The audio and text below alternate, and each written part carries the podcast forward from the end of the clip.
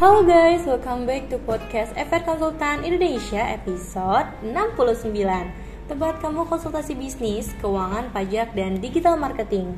Bersama saya Mutia Neta. Di episode kali ini saya akan menemani kalian nih dalam beberapa menit ke depan. Yang pastinya dengan topik yang seru dan bangun buat kaum milenial.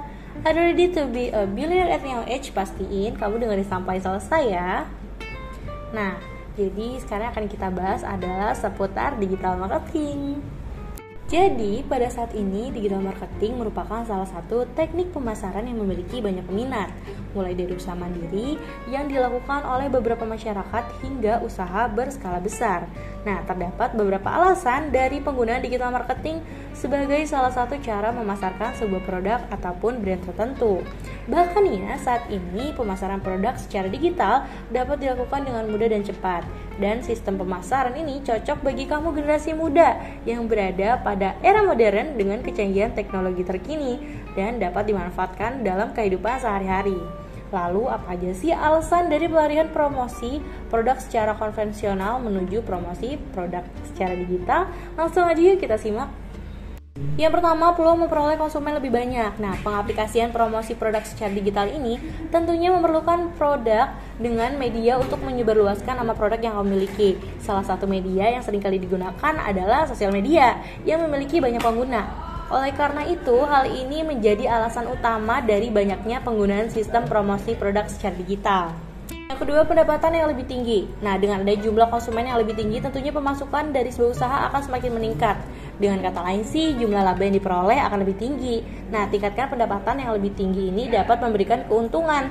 Jadi nggak hanya bagi pelaku atau pemilik usaha, tetapi juga bagi seluruh sumber daya manusia yang terlibat pada usaha tersebut.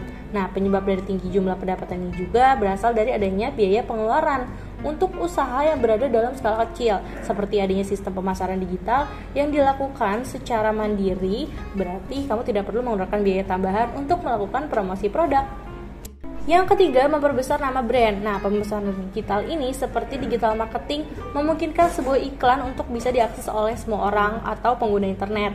Hal inilah yang menjadi alasan mengapa sih pemasaran secara digital itu mampu memperbesar nama produk atau brand. Nah, semakin bagus riset konten yang kamu lakukan terhadap promosi produk, maka semakin banyak pula konsumen yang mampu terjangkau.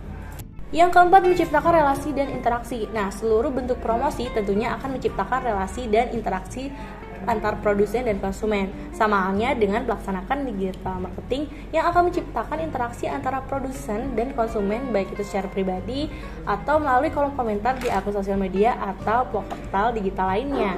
Nah, yang kelima, lebih hemat biaya. Seperti yang kamu tahu, pelaksanaan digital marketing ini nggak hanya memerlukan biaya tambahan ketika kamu melakukannya secara mandiri.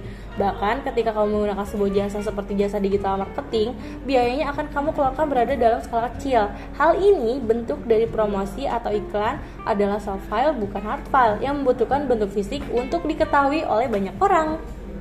Jadi dengan siapa sih kamu bisa memulai digital marketing? Yang pertama, secara sendiri. Digital marketing dapat dilakukan secara mandiri, yakni dengan memanfaatkan sosial media atau platform digital yang lainnya. Kamu bisa menggunakan Google Ads, YouTube, situs website, dan yang lainnya. Namun, kamu juga harus memiliki pengikut dalam jumlah yang besar ketika menggunakan sosial media sebagai sarana untuk melakukan promosi produk. Selanjutnya, kamu bisa bersama influencer. Nah, cara lain untuk bisa mempromosikan menggunakan influencer. Tentunya, hal ini akan lebih memudahkan kamu untuk memperkenalkan produk yang kamu miliki. Kamu hanya perlu mengolah produk yang akan dipromosikan, sedangkan konten promosi yang umum biasanya berupa video atau lainnya bisa dilakukan oleh influencer. Atau sih lebih mudahnya kita bisa menggunakan agensi digital marketing. Cara selanjutnya sih ini lebih mudah ya. Dengan begitu kau bisa memilih layanan untuk pengelolaan situs website, sosial media atau marketplace kepada pihak agensi. Nah, jadi itu dia kenapa penting banget digital marketing itu untuk sebuah bisnis. Jadi sekarang balik ke digital marketing.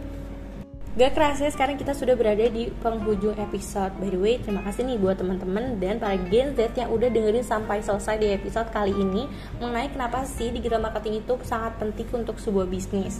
Untuk mendapatkan lebih banyak tips dan trik tentang lainnya Kalian bisa langsung aja perlu tungguin podcast FR Konsultan Indonesia dan tunggu update-nya di Instagram kami at Indonesia. Oh iya kan juga bisa konsultasi gratis loh selama 20 menit pertama dengan menghubungi nomor 0813 828 9991 atau mengunjungi website kami di frkonsultanindonesia.com.